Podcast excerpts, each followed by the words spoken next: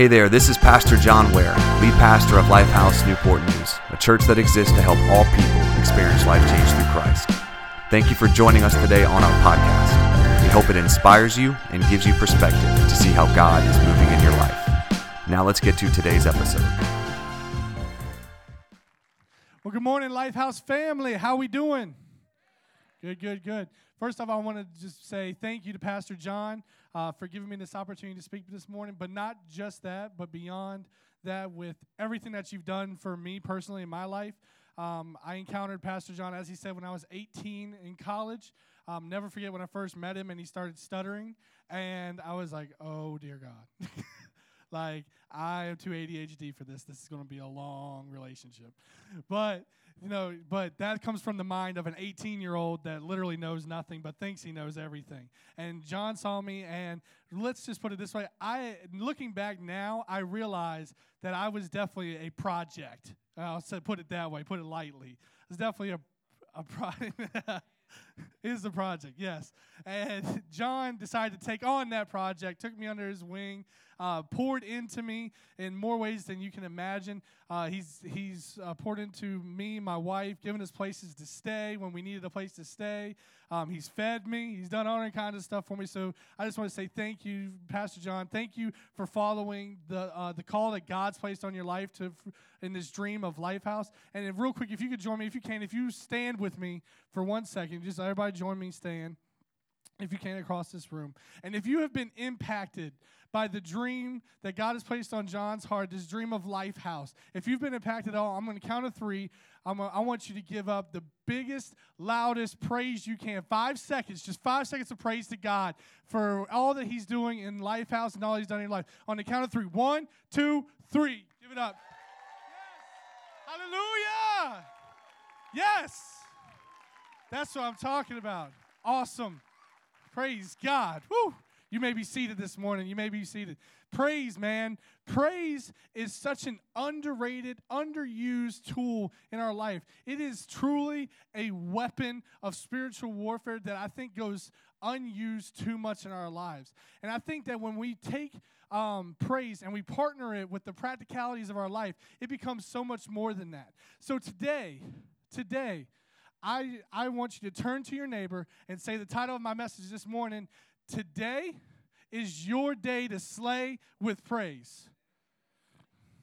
That's it, yeah. Today is your day to slay with praise. Woo, there we go. I'll take that, yeah. All right. Today is your day to slay with praise. Now, when Pastor John reached out to me about preaching, I prayed. And I was like, God, what do you want me to speak today? Where do you want me to speak from for this message? And he kept saying, David and Goliath. And I'm like, really, God? Really? Like, my first time really preaching at Lifehouse? You gonna give me the kid story, David and Goliath? Like, at least three-quarters of the people in there have heard this story already. Like you gonna give me that? And God spoke to me and said, how many times have you faced a giant in your life? And not talking about like a literal giant, but things that you come across in your life that are obstacles. How many times? And I'm like, well, a lot. He's like, and how many do you think that people are going through in their lives, in their lifespan? A lot. A lot. So don't you think it'd be a good idea to talk about facing giants in our lives, facing obstacles in our lives? Yes, God. I'll do it. Whatever you say. Enough. Okay, I got it. So I'm looking at David and Goliath. So I really want us to take a second and look at this scripture and set this scene, okay? So we have two mountains, one valley. On one side, we have the Israelite army. On the other side, we have the Philistine army. If you look throughout the Bible, this is a constant problem between the Philistines and the Israelites. Over and over again, these people are fighting and are at war. They need to just figure this stuff out. I don't know, but they couldn't do it. So every day in the morning, this man named Goliath would come out, a giant man would come out. He'd be led down into the valley, and he would call out the armies of Israel. Now, this guy is not just your typical guy. This guy's over 9 foot tall and swole, okay? Swole, like bigger than Kerry Jones, swole, okay? Like, we're talking massive, okay? Forget The Rock. right? We're talking about over 9 foot tall and massive. And this brother comes out there and he's talking trash about the God of Israel. And he's like, hey, if your God's so powerful, send the man out. Let him fight me. If he kills me, we'll be your slaves.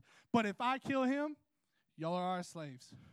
Now, when I was younger reading this text, I never understood why no one would, just pull up an arrow and shoot him in the head. Like, I didn't understand. Like, my thought process was, look, man, when somebody talked trash back in our neighborhood, we all jumped 2 hands and feet, and we were going to beat somebody up, right?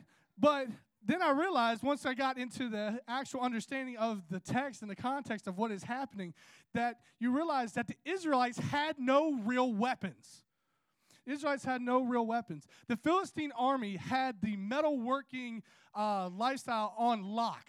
Okay, they owned the monopoly on metalworking. It's actually believed that they're the ones who introduced metalworking into that. So there was no swords. There was no real armor. If you wanted it, you had to go to the Philistines and beg and pay a hefty price in order to get it. So when you're looking at these two armies, you literally have a battle between the haves and the have-nots. You have the people with all the weapons, all the armor, all everything. Then you got the people with the sticks. How many of y'all ever felt like that in life? Where something comes up against you in life, and life's ready to fight you, and all you got is a stick. Like life, you come into a gunfight with life, and you show up with a toothpick. Like, that's all you got. And like, and it's a real thing. Like, we laugh, like it's a funny idea, but a lot of us feel that way. Like, I don't know what your situation is. Like, I don't know if maybe you have massive debt and literally all you can afford every month is a minimum payment. I don't know if you have a crazy teenager and there's literally nothing else you could take away from them. You've taken the door off the hinges, left them with nothing but a mattress, and you've grounded them to the point of where they think they're in jail already, and they're still crazy, and you don't know what else to do. Maybe your relationship, your marriage is on the rocks, and all you know to do is to pray, and all you can do is the little things in life to try to keep some sort of peace. And life comes at us like this, and we feel like all we have are these sticks, and there's a Goliath, and there's this giant, like, making fun of us and taunting us and calling out to us, and we're like, maybe feel like we're like 5 foot tall and got sticks. I don't know if you've been there, but I've been there. Life is constantly throwing its way at me, and I feel like all I got is some sticks. But I want to challenge you today. If there's a challenge, it's this. I want you to partner the practical things that you do, the minimum payments, the little things that you do, with praise. Because I believe when you partner the practical with praise, the miraculous can happen. I believe that wholeheartedly. So continuing on with our story. So David is the youngest of all his brothers. Right? So David didn't have to go to war just yet. But his father says, hey, I need you. I ain't heard from your brothers in a hot minute, so if you could take some bread and some cheese and go see your brothers, see how they doing, that'd be great. So David's like, sure, why not?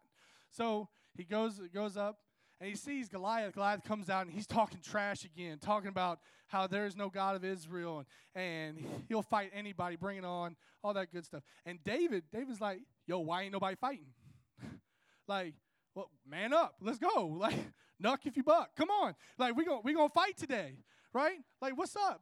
And he said, hey, but before I do this, what happens to the person that fights Goliath? And the people look at him and say, well, the king did mention that if you fight Goliath and win, he'll give you a bunch of riches, you'll get to marry his daughter, and your family lives tax-free. David said, hold up. You said I can get rich, marry the king's daughter, and my family live tax-free? Bing, sign me up. Hold my bread. Like, you telling me I could get all that and live tax-free? Come on. Somebody say amen. That sounds like a real good deal to me.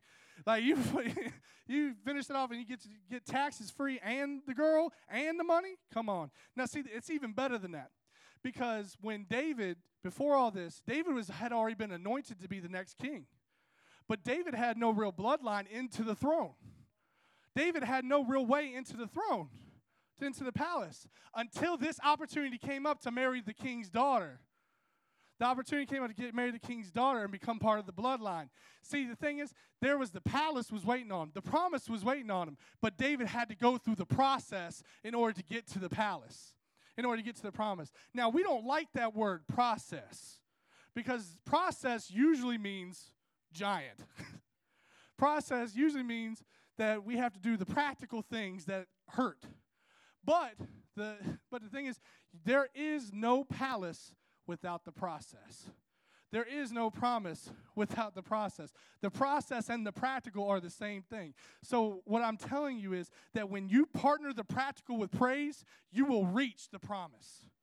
The promise is there, but you just have to go through the practical. You have to go through the process. And when you partner with praise, I promise you, you will get to the end. You will get to the promise that God has for you. You just have to partner together and actually do it and be willing to do it. So continuing on, David's like, yeah, man, sign me up. We're going to do this thing. And then his brothers come out of nowhere, of course. They start accusing him, like, what are you doing here? Like, you just here to see the fight and blah, blah, blah, blah, blah, and all this other stuff. And they're accusing him of different things. And David looks at him and goes, can I not talk?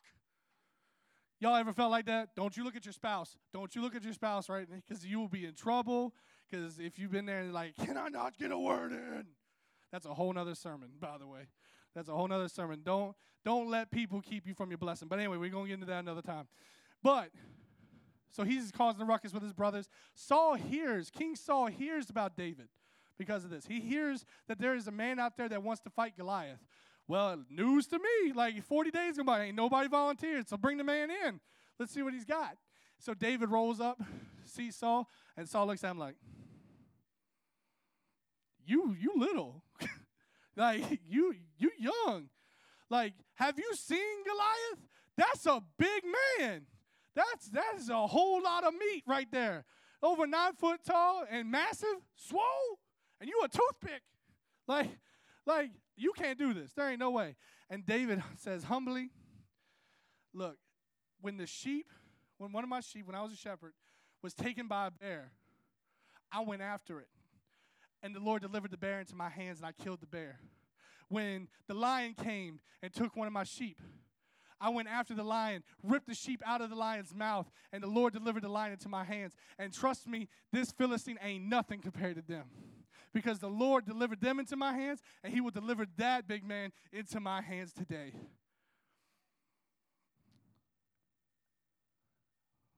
Sorry. I feel led today. I don't know who this is for. I'm sorry this is off track. I don't know who this is for. But somebody here today, the Lord wants you to know that as David went after that one sheep, as David went to those lengths to fight the bear and the lion for that one sheep, he will pursue you, has pursued you to greater lengths, and will continue to pursue you to greater lengths until he can have you in his arms again. I'm sorry, I don't know who that's for, but somebody's received that today in Jesus' name. So anyway, back to the story. So they're like, okay, going up. So what's happening here?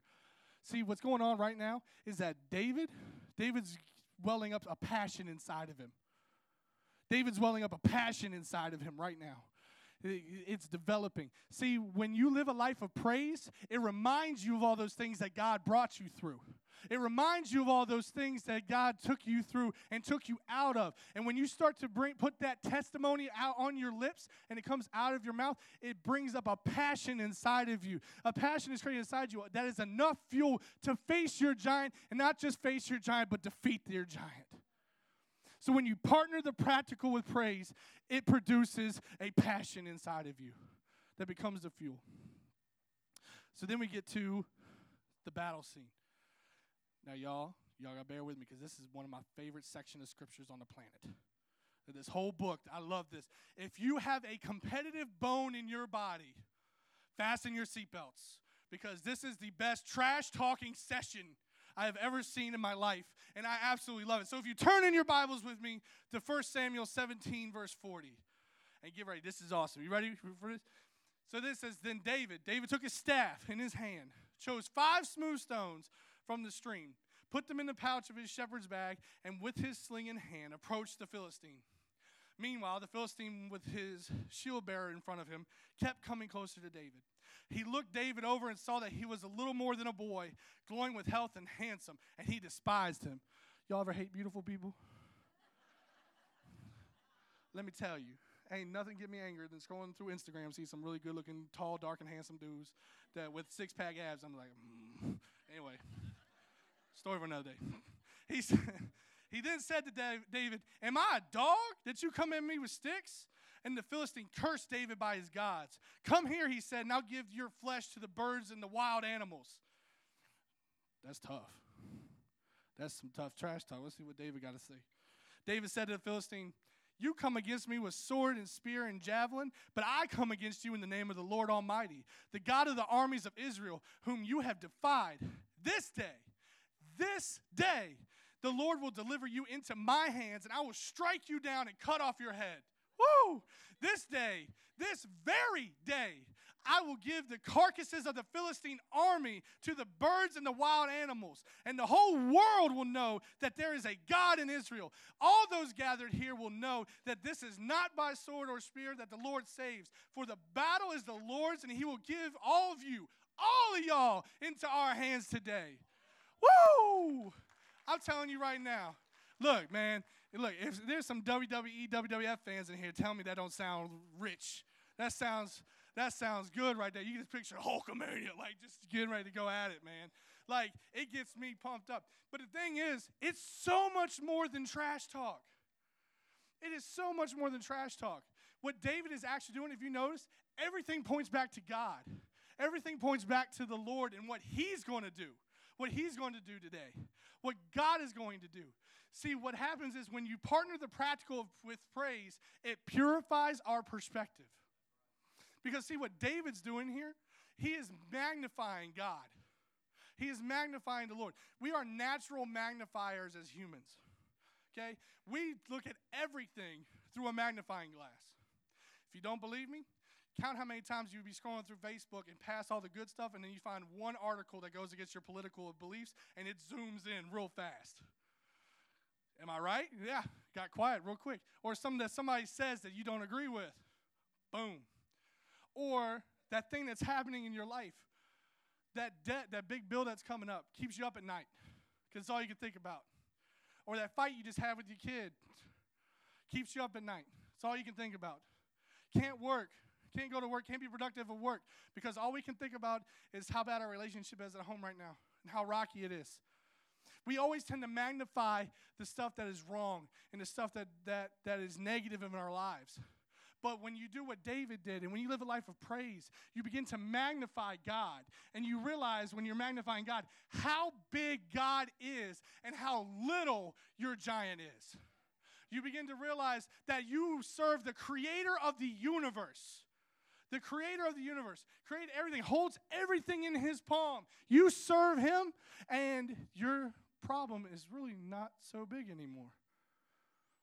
When you start to live a life of praise and you begin to magnify. Let's keep reading. Here we go. I'm excited now. I done got pumped with the trash talk. Now we get into the fight scene. Here we go. All right, 48. As the Philistine moved closer to attack him, David ran quickly toward the battle line to meet him. Reaching into his bag, taking out a stone, he slung it and struck the Philistine on the forehead. The stone sank. I had to do it. I'm sorry. The stone sank into his forehead, and he fell to the ground face down. David triumphed over the Philistine with a sling and a stone, without a sword. And in his hand, he struck down the Philistine and killed him. David ran and stood over him. Sorry, this is not PG. Hide your children. He took hold of the Philistine's sword, drew it from the sheath after he killed him, and then he cut his head off with the sword. When the Philistines saw that their hero was dead, they turned and ran. I'm here to tell you today that if you partner the practical with praise, it provides power. It provides power. See, if I can have the worship team make their way forward. When they did studies on this to understand how this could be physically possible, they believed that David, when he slung that stone, that he whipped it out, it was going at least 90 miles per hour. So imagine a major league pitcher taking a rock and beaming it in your face. Okay? Now, the interesting thing is about this scripture and this text is that, now look, I'm no physicist, okay? I think I'm smart, but like I'm not the smartest person in the room, and if there is anybody in here who is the smartest person in the room that can help me out, understand this. But I would think if you got hit with a rock going 90 miles an hour, you're gonna fall back like in the video, right? That makes all the sense to me, right? You fall backwards. I'm not the only one who thinks that. You fall backwards. So when I did some praying and some trying to understand how this made sense, that Goliath fell on his face, God spoke to me and said, you realize those people who live a life of praise and who are true worshipers, they know how to make their giants worship. Let me say that again. People who live a life of praise and who are true worshipers know how to make their giants worship. When you partner the practical with praise, it provides a power. See, that's not regular physics power. That is nothing but God. That is nothing but the Lord. That is nothing but God's power to make him fall on his face. And then the beautiful thing is that right after that, David goes and picks up that sword. David picks up the thing that was meant to kill him. David picks up the thing that was meant to do him harm. David picks up the thing that was meant to do him and all of his people in. And he takes it, and it becomes his new weapon. It becomes his new weapon. See, when you partner the practical with praise, it provides that power to where you can take that thing when you beat your Goliath and you beat your giant, and you take it and you can rush in at your next giant with that weapon. That thing that was meant to destroy you, that thing that was meant to end you, that thing that was meant to crush you becomes your new weapon. It's crazy to think that after all that they all ran, and then they all actually went and hunt down all of his brothers, killed them all too. One by one, everybody went and picked up a new weapon. No longer did they just have sticks. No longer did they just have sticks. They all picked up a new weapon. And then even better about this is that I love that David has always been the ultimate underdog story. That David, we use it in sports terms, like, oh, it's a real battle of David and Goliath, battle of veterans versus rookies. We do it all the time in sports. But I want to shed some light on David's story real quick. So you notice in the scripture, in the passage, that when he sees David come, David has a staff. Goliath looks and says, am I a dog that you come at me with sticks? Plural. Sticks. Plural. David had one stick. See, many people believe that actually Goliath had suffered from an AIP genome that caused him to have gigantism. Now, the thing about gigantism is that one of the side effects is that you have double vision and you can't see, which would explain why he had to be led down into the valley and explain why he was seeing double of the sticks. And then we have David. People looking at David thinking that this is going to be a hand-to-hand fight, and that's what Goliath needed. Goliath was an infantryman, meaning he did hand-to-hand combat. He didn't need to see you. He could feel you. He could kill you. But David, there's a whole nother section of the military back then that were called slingers, and yes, I said slingers. Slingers, not with a W. Whole nother thing that we're not going to talk about today. Slingers, okay? They would sling, okay? They would sling things. Now, these guys in the military were actually like the snipers of the military back in the day. These guys were known to be able to hit birds out of the air with a rock and a piece of leather. These guys were beasts. So in reality, when we look at this story, we look at David as this underdog because everybody pictures this hand-to-hand fight. And that's what everybody thought was going to be with David. But David knew better. See, we looked at him as an underdog, but in reality, David was the perfect weapon. David was the perfect one for this fight because he was the sniper. I'm here to look. Some of you today have your whole life, you've been looked at as an underdog. Your whole life you've been looked at as an underdog. Or you looked at yourself as an underdog. But I'm here to tell you today that the Lord says that when I am with you, you're not an underdog. You're the perfect weapon to defeat the enemy. You are so much more than just some underdog. You are actually an overcomer. For greater is he that is in me than he that is in the world. For the same Spirit that raised Christ from the dead now lives inside of you. And that's so much more that you will do. You are more than a conqueror. And because Christ overcame, you can overcome the world. You are not an underdog. If everyone's staying with me today as I close.